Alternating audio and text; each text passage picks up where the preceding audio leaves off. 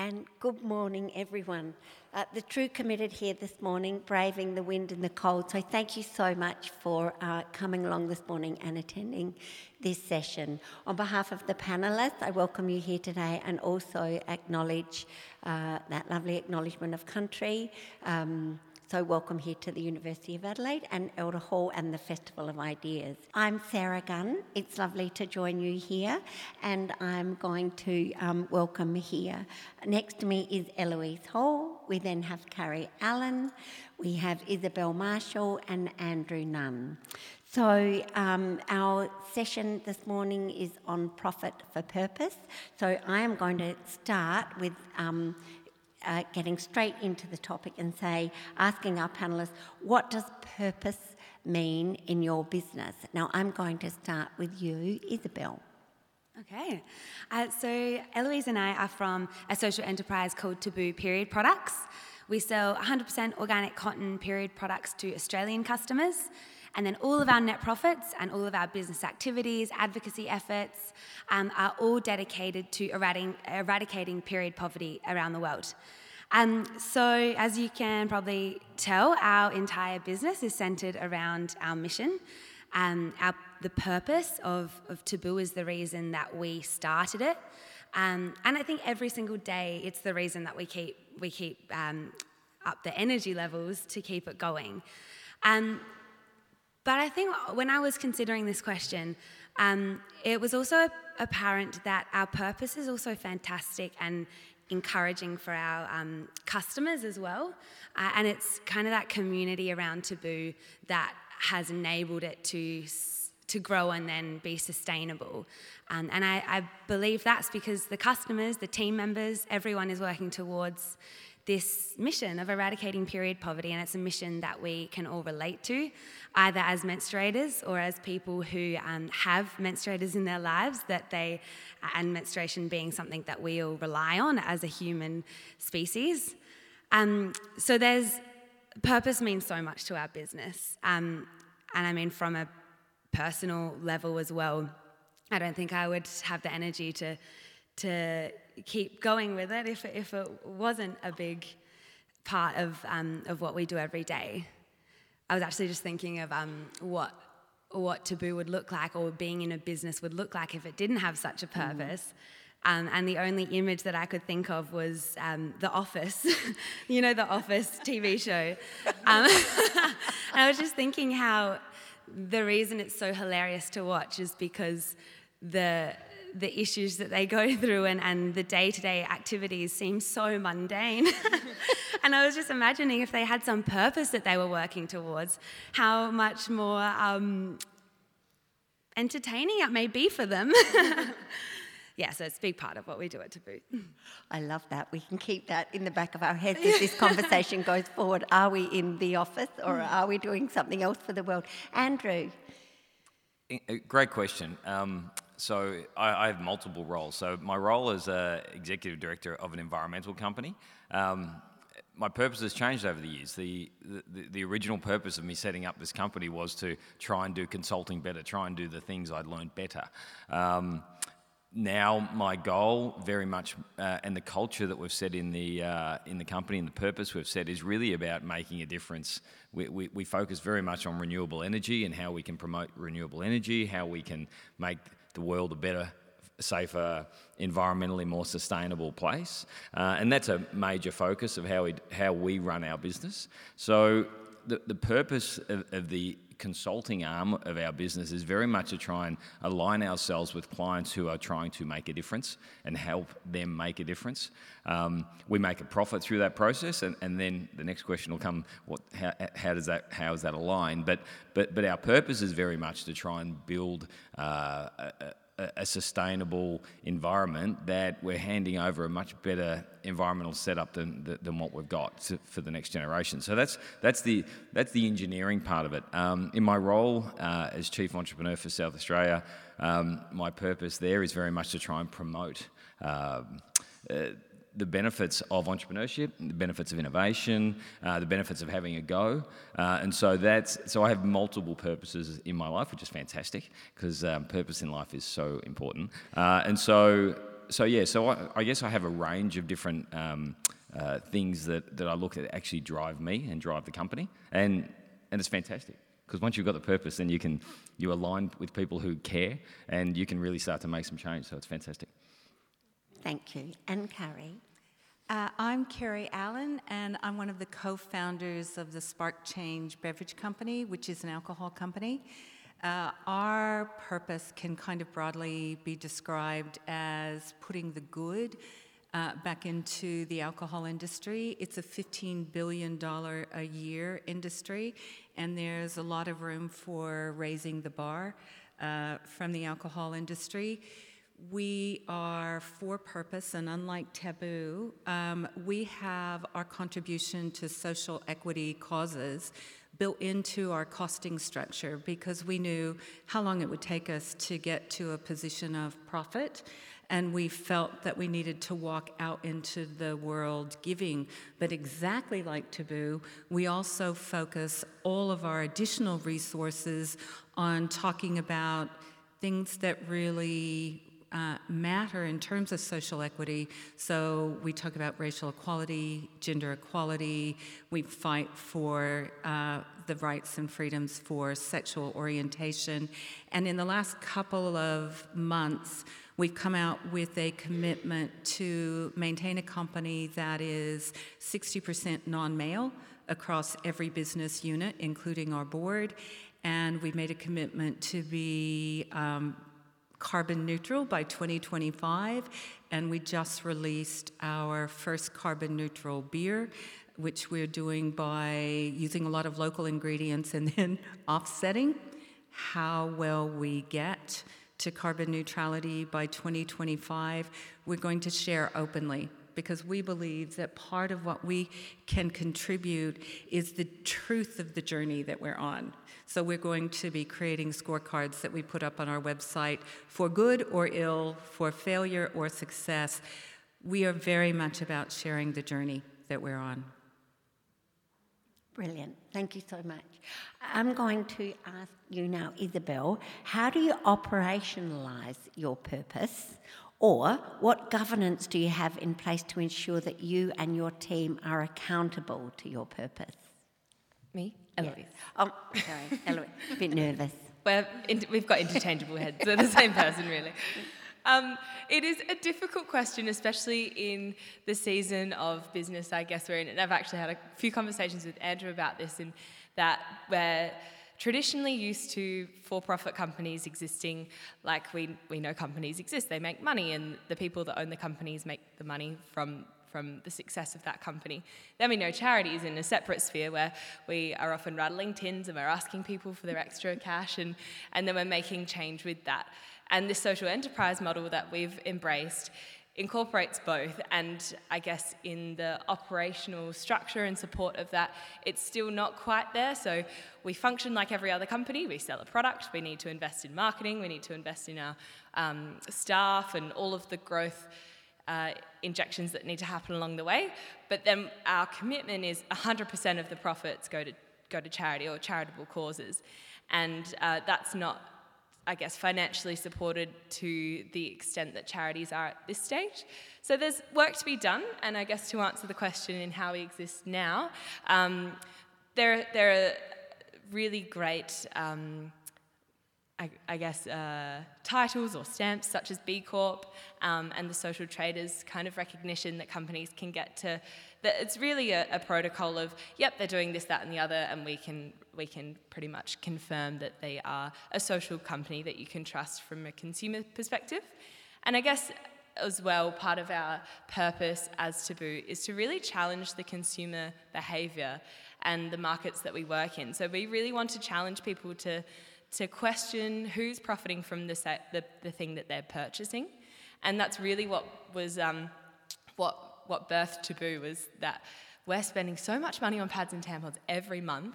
So many people are suffering from period poverty. Why can't we buy something that contributes to this cause rather than make someone that is already wealthy wealthier. And um, that's, that's the attitude of, of this, the operation behind it, and that's the conversation we want to ignite to make sure that everyone, as consumers, regardless of whether you're business orientated or not, is really understanding who's profiting from this purchase and how can we better support the operations. Mm. Can I just add to that as well on behalf of Taboo? Sorry. Um, our, with our mission being to eradicate period poverty, Eloise and I have learned over the last few years that a huge um, fuel to that period poverty is stigma. Um, and that's, the, that's why we're called Taboo, because we're not actually coming to uh, solutions to period poverty because no one's talking about it. Um, and so, a, a, huge amount of um, the work we do through Taboo is uh, sparking those conversations and uh, setting a different standard um, as to how how much we should be talking about it, how we should be talking about it, the tone we should be talking about it in, um, and who should be involved in those conversations. Uh, so, to actually reach that mission, we need to also really focus on those campaigning advocacy efforts, um, and that actually makes the practical change as well. Um, which is really exciting and something we love to do as well. And it's really difficult to actually measure that because um, it's difficult to measure how how people perceive something and then how they speak about it and the tone they use. Um, so that in that regards, it's quite difficult to to measure, um, but super important. Mm. And talking about sparking conversation, that leads to you, Kerry. So the same question for you: How do you operationalise your purpose? Um, you know, we're we're a couple of years further down the path than than you guys are, and we love what Taboo is doing, and it's so very important. But in terms of our business operations, we um, we define the responsibility of our directors. Uh, as being to make a profit for the shareholders, but not at the expense of the environment, the dignity of the employees, or the communities in which we operate. Uh, and that sets us up for a triple bottom line that we measure based on people, planet, and profitability, or as we actually describe it, prosperity. So we set very, very, very specific operational objectives that we have to achieve because we're bigger, we employ more people, we've got one venue open, and you know, touch wood, COVID will be opening in Melbourne uh, next year. So, so if we're not operationalized, we can't achieve our goals and objectives. So that is some of the things that I've already mentioned. So from a planet perspective, uh, carbon neutral by 2025, that we have a, a plan uh, as to how we're going to achieve that. From a people point of view, it's about diversity. So we have KPIs that we have to achieve in terms of measuring the diversity across our sales team uh, or our entire team, actually. And if you've ever been to Spark at the Whitmore, you only have to look around and you will notice, you will see up front the diversity in our team at the front of house and at the back of house. Uh, from a prosperity point of view, um, yes, we have our, our profit objectives, uh, and we're held accountable uh, for those um, by our shareholders, and we're measured against those. But we have other ways that we actually define prosperity, and so that actually relates to all of the things that we do that are philanthropic, because without doing those things, we are not a prosperous business. So we're very numbers driven, we're very process driven, we're very planning driven, we're very report driven. And I think that's a luxury that you arrive at if, as a startup, you survive. And, uh, you know, all I can say is that I know these women will survive, and certainly Sarah and her business has survived. And Sarah, I think it might be really interesting to hear how you operationalize this because you have a large number of employees. Yes, we do, and I'm honoured that you asked me. But just before I will answer that, I am going to go to Andrew um, and ask you that same question about operationalising your. Yeah, so, so for me, it's about a shared purpose. So it's pretty much, we've got between 350 and 400 people in our, in our engineering business. Mm. And, um, and so it's really important if you're going to get the value out of out, and, and make sure everyone's pushing in the same direction, that you've got aligned values. And so we make sure that it's really clear what the company stands for. It's, it's really clear where we're, where we're heading. We get people to effectively come and join us, join us on this journey. And this journey is really important because it, it, it enables young people to be led by more experienced people and, and help them grow in the journey through through an engineering and through an actual uh, for-profit business. Um, but to operationalize it, it needs to be owned all the way from the boardroom all the way down to the to the to the guys who are just coming on uh, into the business. So so that's how we do it. We're really clear on what we stand for. We're really clear on what we will and will not do, um, and that's very clear through the entire business. We report against those things. Um, as a group, we own a, a, a, company that uh, sets up its own philanthropic fund, and, and we all contribute to it if we want to. Uh, the company matches, so so we, we get everyone engaged in the vision. Uh, we also set up a, a structure where. It, that no matter what level you are in the business, you have a voice, you have a say, and and that really came through, through from an operational business point of view. That really came through the the, the safety um, workplace safety is no matter where you sit in a business, you should not be unsafe. You should be able to tell your boss this place is unsafe and I'm not willing to do that. And and and taking that further, it's it's a bit purpose. You know, I'm comfortable that as a business we're doing this and, and we own it, and, and, and you should be able to talk about that. So so what we have is um, people bring their views. We, we have a, a lady from Uganda who works for us, and, and she wanted to try and make the, her village in Uganda more sustainable in the way they stopped cutting down um, uh, native forest and, and, planting coffee, and, and, we, we helped worked with them on, on, on how we could actually set up a, a, a restoration project and stop uh, stop logging in, in their village. And, and so it, and that lady just, you know, she's a young graduate, but she thought, my God, I can't believe that the company wants to support these things. So we, so we support all that all the way through because the great ideas don't always come from the boardroom. So true. Sarah, do you mind if I just add a little bit of um, specifics on how we operationalise? Just with um, Taboo's mission, we've got this commitment to give 100% of our profits to eradicating period poverty. And like you were saying before, Carrie, it's, it's hard to commit to that when you're not in a position of, of profit and you can't give your mm. profit away because you're, you're needing to sustain your company. So, what we've done to operationalise that mission is having a, a pad it forward kind of program. Mm. So we have a lot of people. It actually it was my boyfriend's mum's idea. She was like, "I want to buy a product, but I don't need it. Can I buy it on behalf of someone else?" So we've designed this pad it forward program where people have been purchasing our product, and we have distributed that product around Australia to organisations and groups of people who are at risk of period poverty.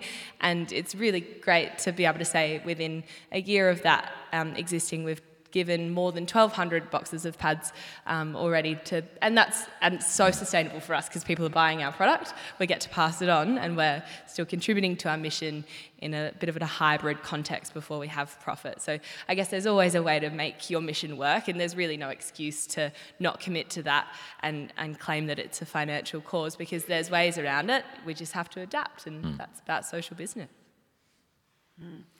There are so many different um, thoughts going through my mind of where this conversation could go. We could um, all bring in a cup of tea and sit here for the day. But I think what um, has just been demonstrated by the panel is that what um, each of these uh, business owners is doing in their business is actually changing systems.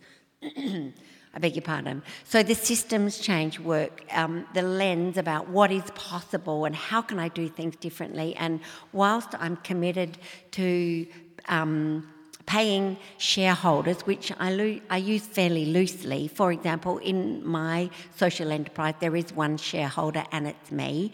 Um, I haven't made a lot of money from those shares, just saying. So, um, so um, whilst we're still committed to use these terms around business and business governance and shareholders, etc., etc., that's not really reality. Um, that's not how, what drives us in running our business. But I am going to go to a pertinent question, which is uh, the, the the topic today is, pro- is profit for purpose. So I do want to ask the panel um, what does profit mean to you, and is profit making your goal? So, Andrew, maybe we'll start there. Um, what's profit mean to me? I, I guess, I guess at its very basic level, you know, pro- profit means that you, you, you, you've got more than you've given. Um, from a financial point of view, my journey's been quite interesting in the in the whole discussion around profit for purpose because as a I, I grew up in a, a, relatively working class area in Melbourne, and um, and all I wanted to do as I got older was success was make money. Um, and, and, that was my driver for a lot of years. Uh, and to an extent still is, but it's what I do with that money now that is the difference. Um, but I'll, I'll, talk about that briefly. But, but from, so from my perspective, um, profit is all about uh, setting up a business being having a business you're really proud of, at the business that actually delivers what you want it to do, it's a it's a you're an employer of choice in the sense that you get the people you want to get and the people stay because they like it and because um, they feel good and comfortable and they're, they're listened to. So, the, so so there's lots of different profits. There's there's a financial profit, uh, no doubt. But there's a profit in, in having people grow through the business. And, and if you take a graduate and you take them all the way up to a managing director, there's a profit in that. It, it, it's, it's, it's a profit for the state, it's a profit for everybody, but, it, but as, a, as a business owner and as a business initiator or founder, um, there's a real profit and a dividend in, in watching somebody grow through a business. So, um, so for me, profit is multi-leveled. Uh, it, it, yes, it is definitely a financial thing. Um, and as I said, my journey's changed a lot. In, in, the early years, all I wanted to do was make money and just make money because that was the plan. Um, and when I got to the plan, I went, oh, this is no. What do I do now? Uh, and so, so my focus is very much on now what I do with the money, rather than profit being profit's often seen as an end. You know, at the end of the financial year, that's the profit. But actually, profit's just the beginning, because then it's the opportunity to go now. Where do I go with this? Now, that's the cool bit. So the rest of it's the, the, the function, but that's the cool bit, in my view. Wonderful, Carrie. Do you want to? I've already mentioned that we've got a triple bottom line, and we do measure ourselves uh, against that, and we do that monthly, quarterly, and annually, and we report on that.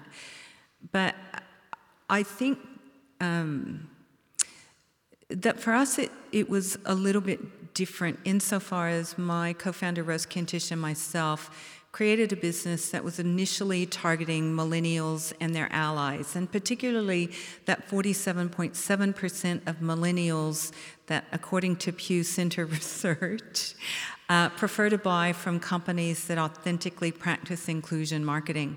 And and when we started, the only thing that we had to do as an alcohol company to actually signal that we were different in the alcohol space was to be founded and led by women because it's a pretty male, pale, and stale industry, and it still is.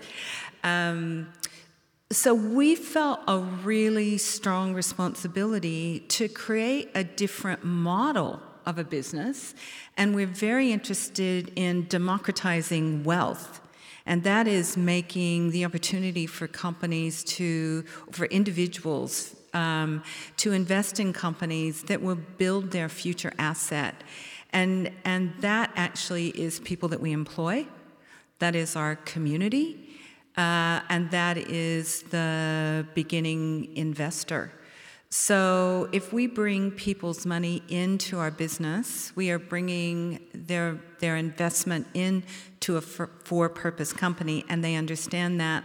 But we have a responsibility to ultimately give them some kind of major equity event or some kind of of um, action that's going to allow them to get their money out and make a profit and take that forward and do more things with it.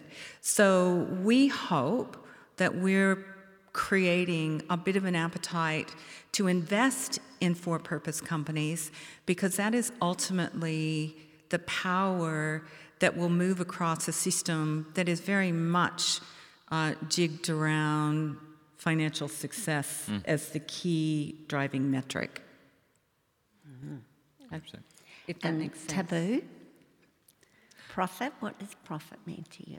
I guess um, when we came up with this mission of eradicating period poverty, the vehicle we wanted to use was business. Um, and the way that would work is through the social enterprise model, which if it's going to be successful, um, means that we need to sell as much of our product as we possibly can. Um, so that led to our priority of creating an organic cotton product that was very high quality, um, that stood on its own two legs without the mission behind it, um, even though we know and our customers know that that's the reason uh, the product exists. Um, but at the same time, it's funny because, yeah, obviously to reach the way we've set Taboo up, that we need to, the more profit we make, the more change we can make in relation to our mission. But at the same time, we do silly things like advocate for the fact that, um, that period products should be free around the state and around Australia, which actually puts us out of business. so, by the same, or in the same breath, you could say that we would prefer to make decisions that are best for our mission, which sometimes doesn't necessarily mean a bigger profit for us. But for now, right now, where we're at um, politically and um, socially, to reach that mission in the most sustainable way, it does mean trying to fight for the, the most profit possible.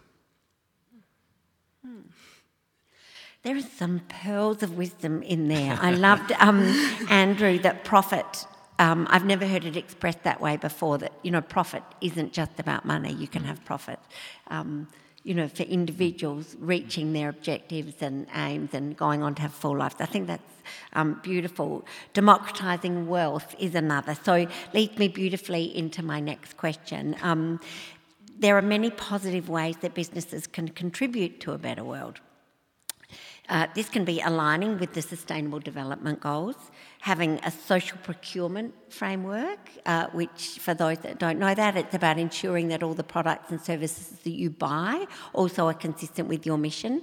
Um, that there are business models like co ops and mutuals that share, share profit. There are B Corps, social enterprises um, that donate profits or that are workplaces for marginalised people, or businesses that have a strong uh, social responsibility um, ethic.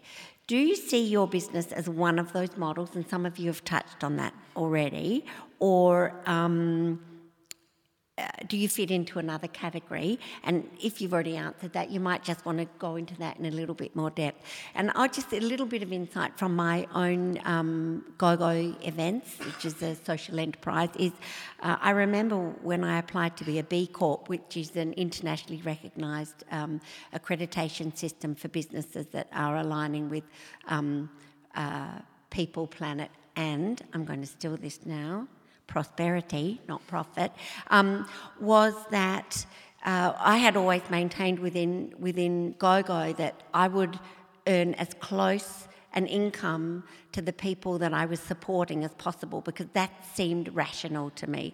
I had an abundance opportunity, I had wherewithal to, to drive a business, um, and I was in a fortunate position to, to do that. And what I did was think, well, the, the goal isn't for me to earn $200,000 or even maybe $50,000 a year as a CEO, but actually to say, well, my staff are being paid $26 an hour, I'll be paid $26 an hour. And to me, that's about um, uh, equity.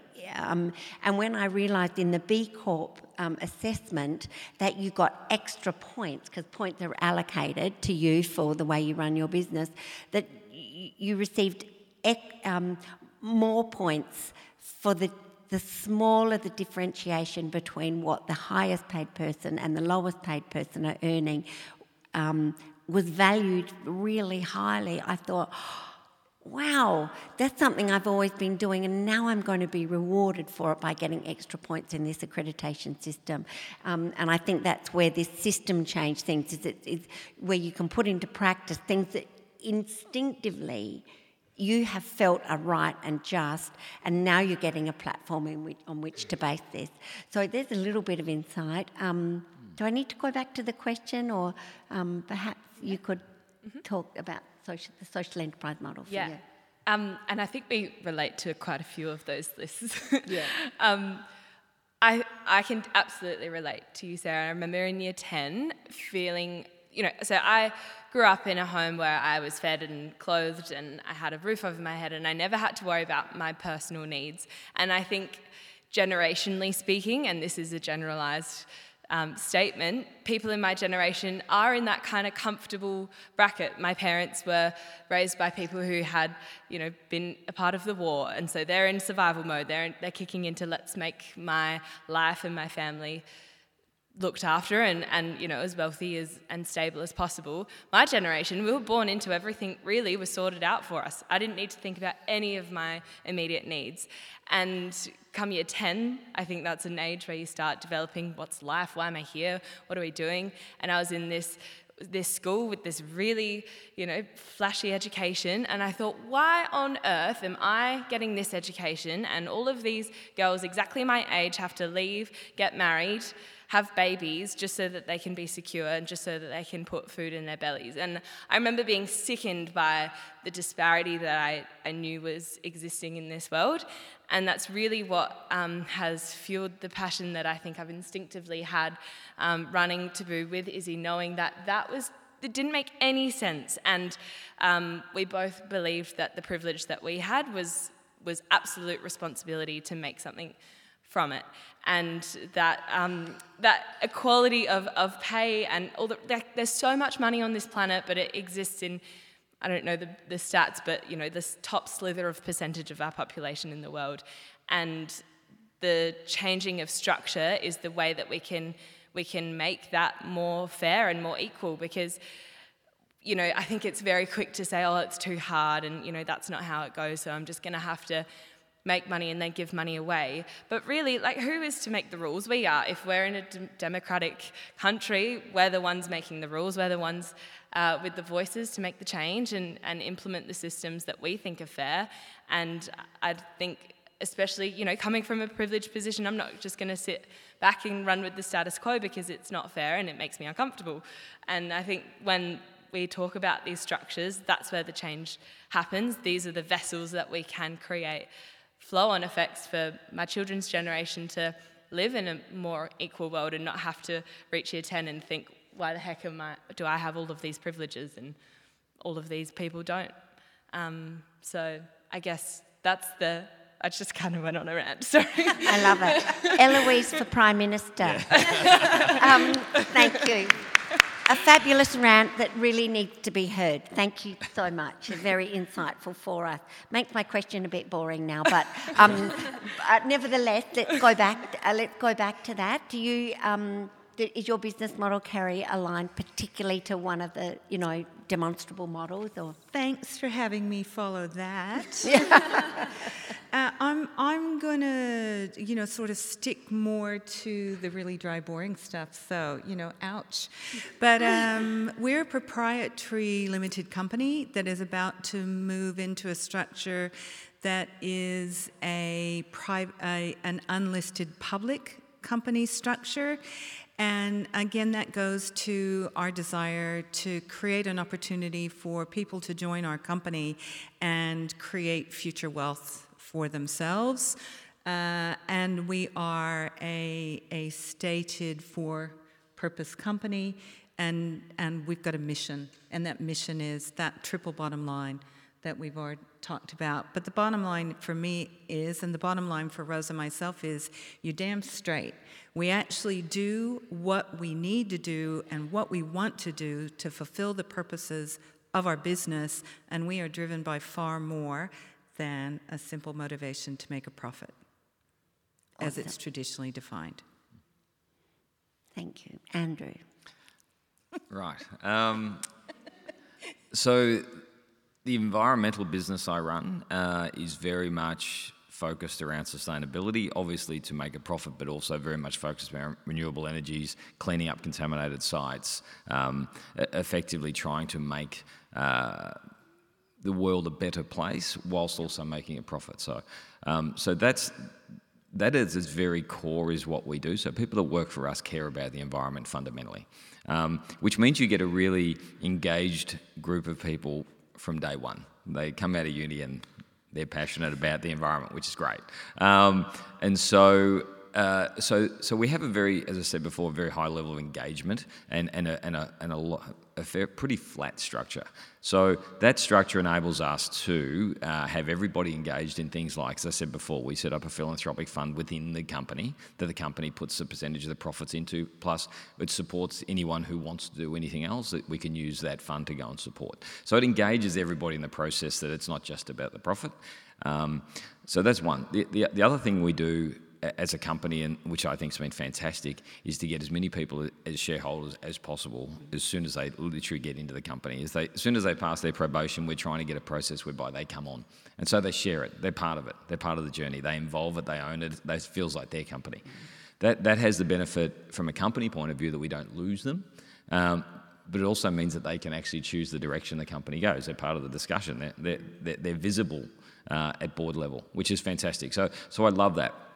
Um, to answer the question more about um, social uh, impact and, and, and, social license, social investment, um, I, I, might jump across to my role as chief entrepreneur, and, and, and on, on my board, on my board, I have two very strong social investment, social impact advocates. I, I, I really want to get the social impact in there because uh, I think we, you often talk social entrepreneur and everyone goes, oh, yeah, whatever but it is an impact and it's really important and it's fundamental and, I, and, and through the role of the chief entrepreneur i feel i've got a much better way of actually changing a whole community's view on these things um, changing a government's view on how they can invest in social impact. So so that's a really big driver for me now. Um, I've, I've passed my first six months uh, uh, of, of being chief and now i've really got a, a role a very clear objective is what i want to do um, I've listened and I've talked and I've had a lot of coffee.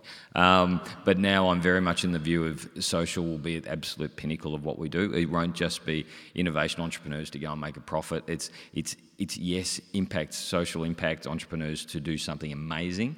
Uh, it, it's the avoided costs that need to be considered. You know, the, the, and, and and just bringing everybody up in, in a much fairer city much fairer environment. And so I think that's where we need to go, and I think that's where we need to play. I think our company does it, but I think the role of chief gives me a much better platform to push that to a much more fairer city. Music to our ears, and it leads directly to my next question, which I'm going to um, ask you to oh. start with, Andrew, which is what would your three top tips be to people starting a new business or that are in an existing business um, about how to positively impact people and the planet. Mm. Three top tips. I think you've got to be very, very clear on your purpose. So, why am I doing this? You know, what, because if you're vague on that, it makes it very hard to make it. And, and, and the Taboo Girls and, and, Spark particularly have very clear visions of what they're doing, and it makes it so much easier because you know where you're going. So really clear vision on what you're doing. Two, um, I think a really clear focus on what your values are to get to where you want to go.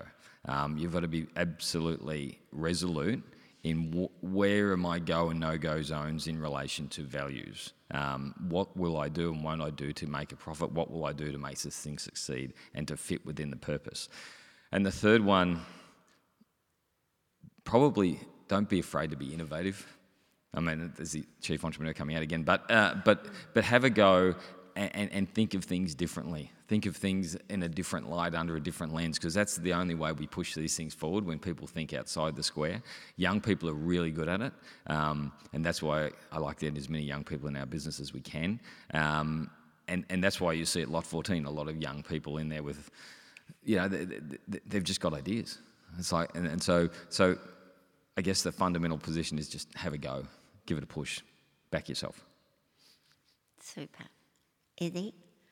Uh, well, in my humble four and a half years, I guess, of uh, being in business, um, I would echo obviously, we're at a profit for purpose talk, so it makes sense. But having that clear purpose also is, it makes processes more efficient because you can all the questions you're asking and the decisions you have to make on behalf of the business can be put up alongside the purpose. And it's so much easier and um, there's so much clarity in those decisions that are made because um, there's a clear right and wrong.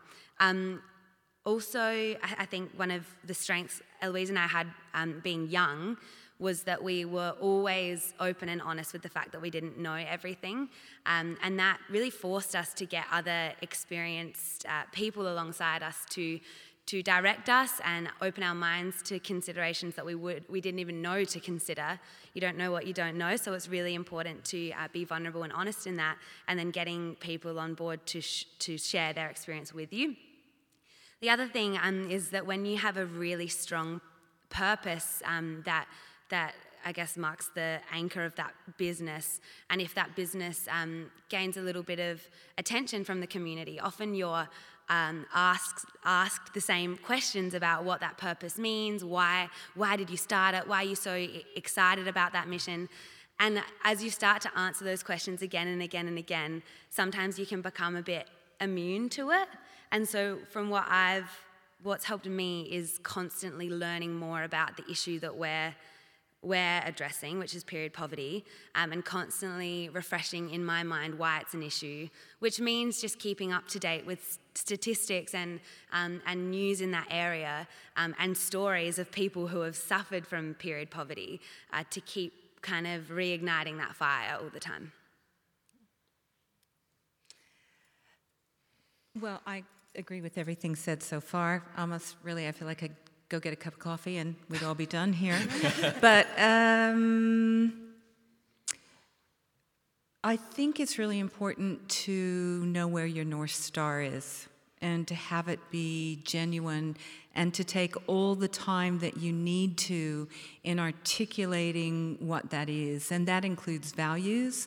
We have a values matrix, and when we're struggling to make a decision, we actually go back to it. And every member of our team fully understands and subscribes to our values because if they don't, if they don't actually want to be a part of our community, the relationship's not going to work out, and we have people who come in and think they're all for it, and then really just a little bit too hard, and it's not comfortable for them, and they and they go, and that's perfectly okay. But know what your North Star is, know what your values are with respect to the power of youth, which I totally believe in. It's never too late for you to be an entrepreneur. Mm-hmm. I'm 61 years old, and we started Spark right at the end of 2016 years old. And uh, the most joyous time that I've had in my professional career has been the, the, the, almost six years that our company has been going. So, age is not a barrier. And one of the important things that we need to do in our society is to actually allow people at every age and every stage of their life to participate in a workforce that actually has a purpose and, and have a place and an opportunity to drive it forward.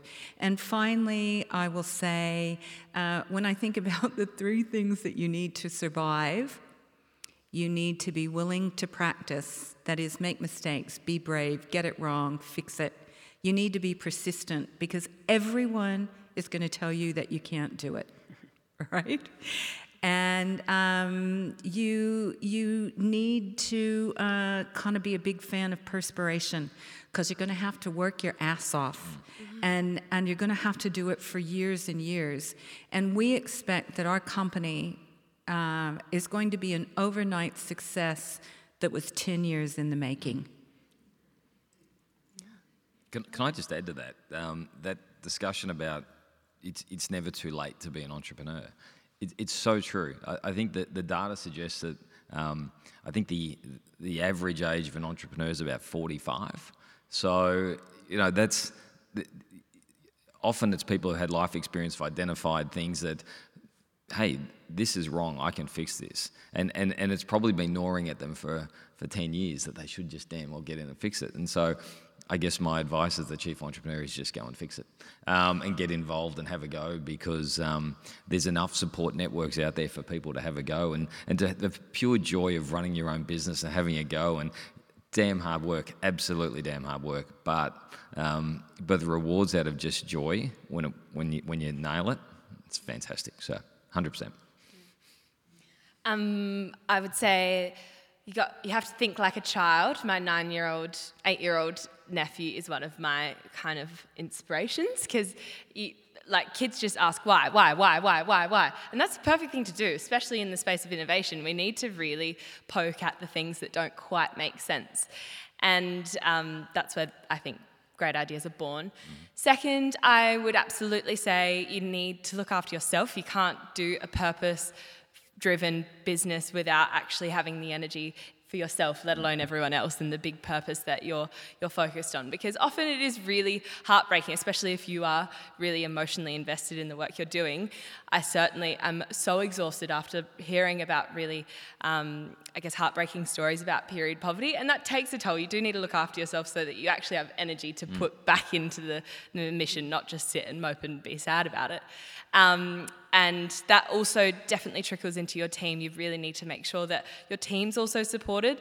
In social business, I think you can get lost in the different avenues in the office the other day. It got to four o'clock and we realised all day we'd been talking about advocacy and mission. We hadn't even packed our online orders, yeah. and so you get you get really you know focused on different aspects of your company. You need to make sure that everyone is look, you know feels secure and feels that they they have enough energy to give as well. And I had a third one, which was, um, yeah, similar to Izzy's point on reminding yourself of the mission as well, because at the end of the day, running a business does come with its dry patches and its really boring things. And if you're a social entrepreneur, then maybe not the things and the reasons you signed up to do business, but they're things that need to be done. And when you've got a really constant reminder of the purpose and the why, and you know why you have to spend 70 hours writing something really mind-numbing, you know why, then it's not as mind numbing as you thought. Mm. So, um, yeah, keep on track. um, um, Eloise, that might have been the day I bumped into Eloise in the mall, juggling all these boxes. She was on her way to the post office, and uh, you know, so here she is advocating and changing systems, but still has to actually run the post um, down Rundle Mall. Um, um, my job as the moderator is not to answer the questions, but I can't help but um, give a couple of um, of my own three things. But I've got like about ten, but I'm not going to go through them all. Um, you have to be a bit stubborn, I think, if you've got a purpose. You you you know you can listen, you can take it in, and you can be listening. And I always have the voice in the back of my head that says, "I'm going, I'm not going to do that." I'm going to do it my own way, and, and, and I'll just wait, and it will work. Um, uh, I was uh, lucky enough to be um, invited to a University of Adelaide uh, conversation with some students the other day, and the two gentlemen that spoke before me were talking about knowing the exact margins that you're making on every single um, every single product you sell, and I was thinking, I don't. I don't even know what my margins are. I, like, seriously, I know that might you might say that's a bit neglectful. Sure, that's fine. We keep going, but um, but what I do know is that if something sparks something in me, um, I will go for it. And even I do have this voice that even when my board and others say, don't do that, Sarah, you're doing enough, I go, okay, sure. And I think, I'm going to do it anyway. and um, one of those examples is that we were recently able to collaborate, GoGo was recently able to collaborate with Taboo. We, uh, two weeks ago, we had Australia's first uh, period summit uh, because we were determined after we heard um, from Helen Connolly, the Commissioner of Children and Young People, about uh, the impact of the taboo of menstruation across Australia, particularly on education. And my board said to me, Sarah, that's, that's not in line with GoGo events. And I said, okay, that's fine. I'll just do it outside of that time. We've we just had Australia's first period summit, so I think being really committed to the systems, yeah. Um, and and my last thing, actually, well, I've got two more things is about collaboration. I think when you look around, and Andrew, you're in a perfect position um, for this, is to when you when you feel an alignment with an organisation, buy that product, tell your friends about it, invest in it, because that's the best way for a business is to have a customer. So be the customer for those organisations. Um, a couple of other really simple things: bring women into the ownership of your organisation or onto your board or into senior management. It's just a no brainer. It's an economic no brainer, actually. All the data globally says that those organisations with women in, um, you know, across all of their business are doing well. They're better. They're, they're, they're making more profit if we pull it back mm. down to that one core purpose.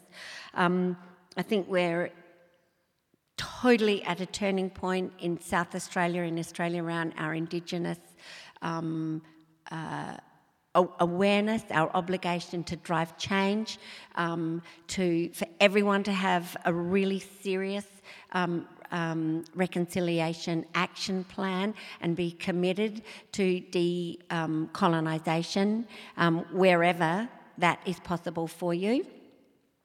Um, and with that, I think that they're my main things. But um, it is actually 11:05, so it is time to pass the microphone over to the audience. Um, as we um, put up our hands and test there, oh, I think actually there's a microphone here, so anyone that would like to ask a question, please come forward to the microphone. And while you do that, I'm just going to ask the panel is there anything burning in the back of your mind that you would like to add to the conversation? Um, I actually did have a, a, little thought just then when we were talking about our tips. Um, and it occurred to me just then, really, that not everyone likes to talk about periods as much as Eloise and I do. and that really speaks to the fact that um, we talk about like purpose for a business and like a whole, a whole group of people working towards this purpose. But if the people behind it aren't really personally invested in that mission or that cause, um, you're going to have real issues. Um, for example, Andrew, I love the work you do, and I'm so passionate about your mission, but I couldn't talk about engineering much. Yeah. but I'm sure that you probably, even though you may back our mission so much, yeah. you might not be able to talk about periods every yeah. single day. And, and so um, I think just that idea of, of playing to that topic or that cause that really uh, makes your heart beat and makes you physically respond in a way that other topics don't. Um, that's the only reason we cared so much about Taboo to even start it, let alone go to the office every single day. Um, yeah, so I would say it's not just about the business's purpose, it's about the individual's purpose as well and passion. And starting off as a team of volunteers, it was the most perfect recruitment process because no one applied for a job, they all applied for the passion. So now we have the best team. awesome. Okay, we have a question. Good morning. Uh, yeah, my name is Meryl. I'm asking a question uh, because I'm sort of identifying a bit of a gap in the discussion uh, about uh, equity uh, and involvement in the, uh, these businesses. So, and I'm referencing, uh, the, which I won't describe, the social model of disability. So, uh, one of the things that the National Disability Insurance Scheme is really keen to do, and it's actually written in the legislation, is to support the active participation in social economic activities of people with disabilities and have financial independence and autonomy. So, the question to the panelists is what strategies, operational structures, processes, etc., have you implemented to, uh, to include people with disabilities? And by disabilities, I don't just mean mobility and having a car park with a sign on it.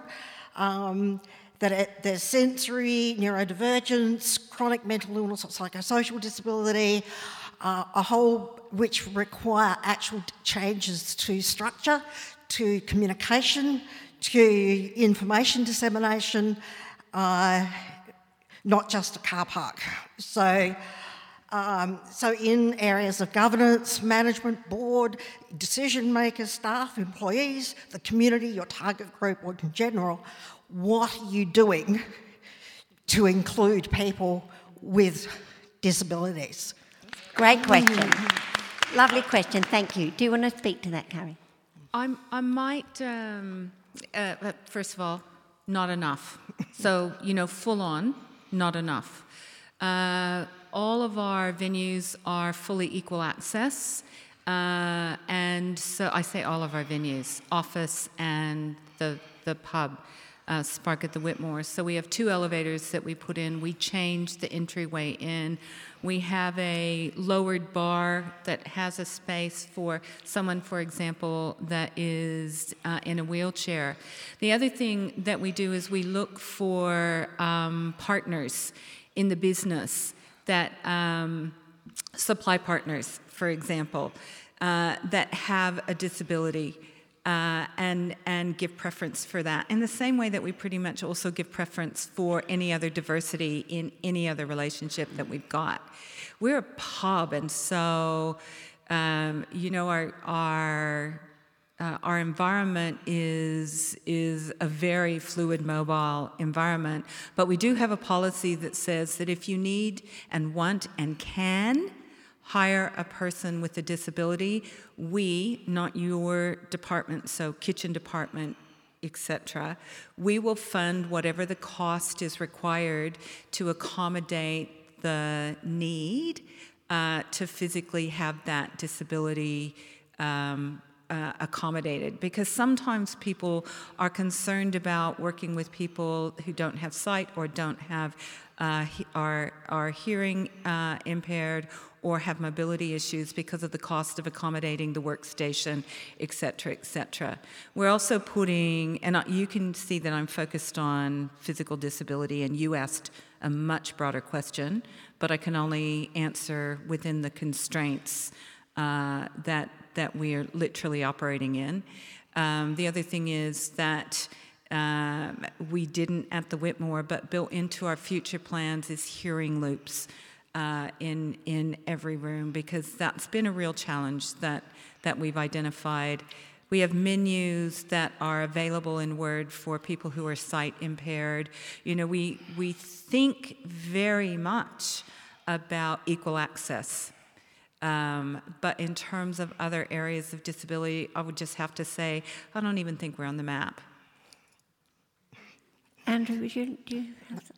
Yeah, it's it's a really interesting point. We um, we as a business, I, would say exactly that, that, we don't do enough in that space. We don't promote enough. We mm-hmm. don't. Um, we don't in any way discriminate against it, but we just don't promote it enough. We probably don't put enough scoring and weighting on our um, uh, on our recruitment processes, and we probably need to more go out and actively uh, approach more.